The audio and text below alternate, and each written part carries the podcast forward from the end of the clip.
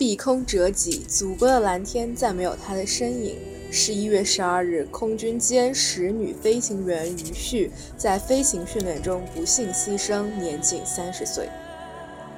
飞行特技表演被世界公认为是在尖刀上跳舞，即便是在日常训练中，这些飞行员都面临着极大风险。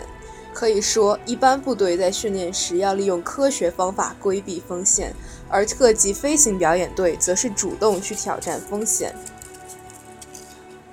除了高难度的飞行动作、残酷的飞行训练，特技飞行员也时刻面临危险。特别是驾驶超音速战斗机，时速高达八百至九百公里每小时，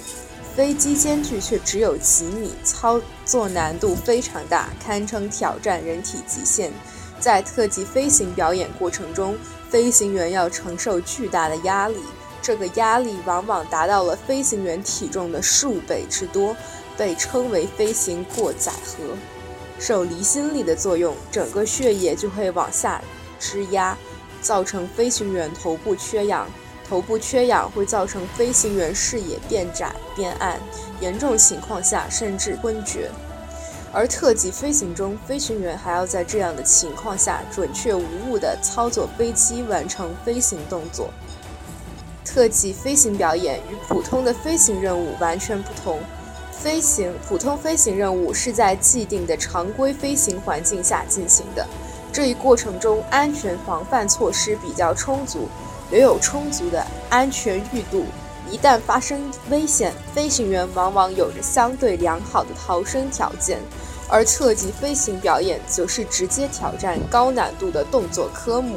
飞行员必须勇敢地直面潜在的危险，并通过娴熟的训练素养，将风险局限于可控范围。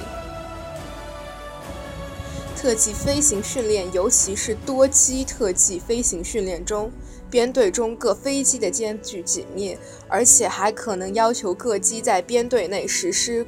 滚转等机动动作。一旦发生意外，意味着留给飞行员的弹射逃生窗口更为狭窄，而且弹射姿态的和环境也更为复杂。但这就是特技飞行活动的固有风险。和飞行本身的固有风险一样，是无法完全避免的。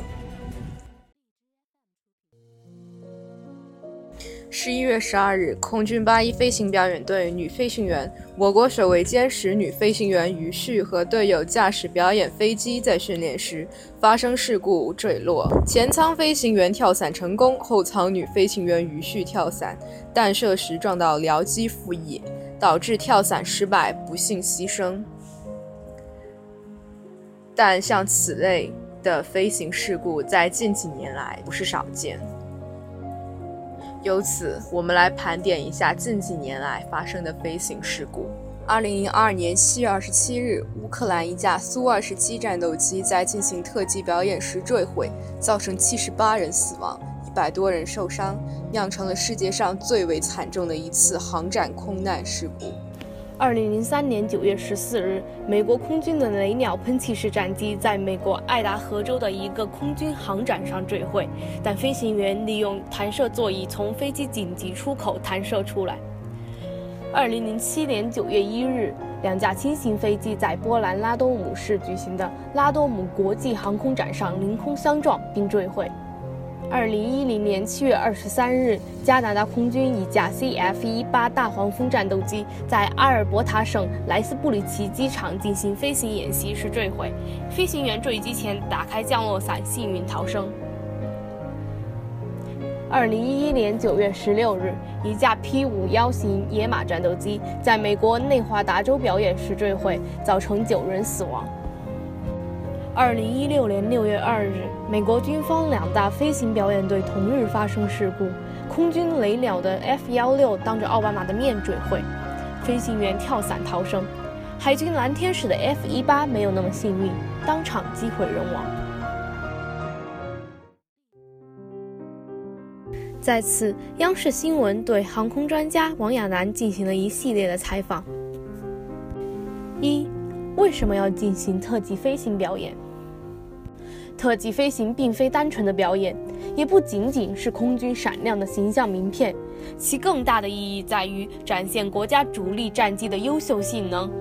摸索和实践战术使用的方法，为培养合格的战斗机飞行员提供必要的实践经验，是一个国家空军飞行员技战术水平的集中体现。正因如此，特技飞行可以说是每一个向往蓝天的飞行员的终极梦想。二，女性不适合特技飞行吗？历史上，许多国家都曾选拔女性加入军事飞行行列。在战争中，这些蓝天玫瑰曾绽放过不朽的光辉。一九四三年组建的妇女空勤飞行员组织曾征召一千零七十四名女飞行，出色地完成了飞机转运和军事运输任务。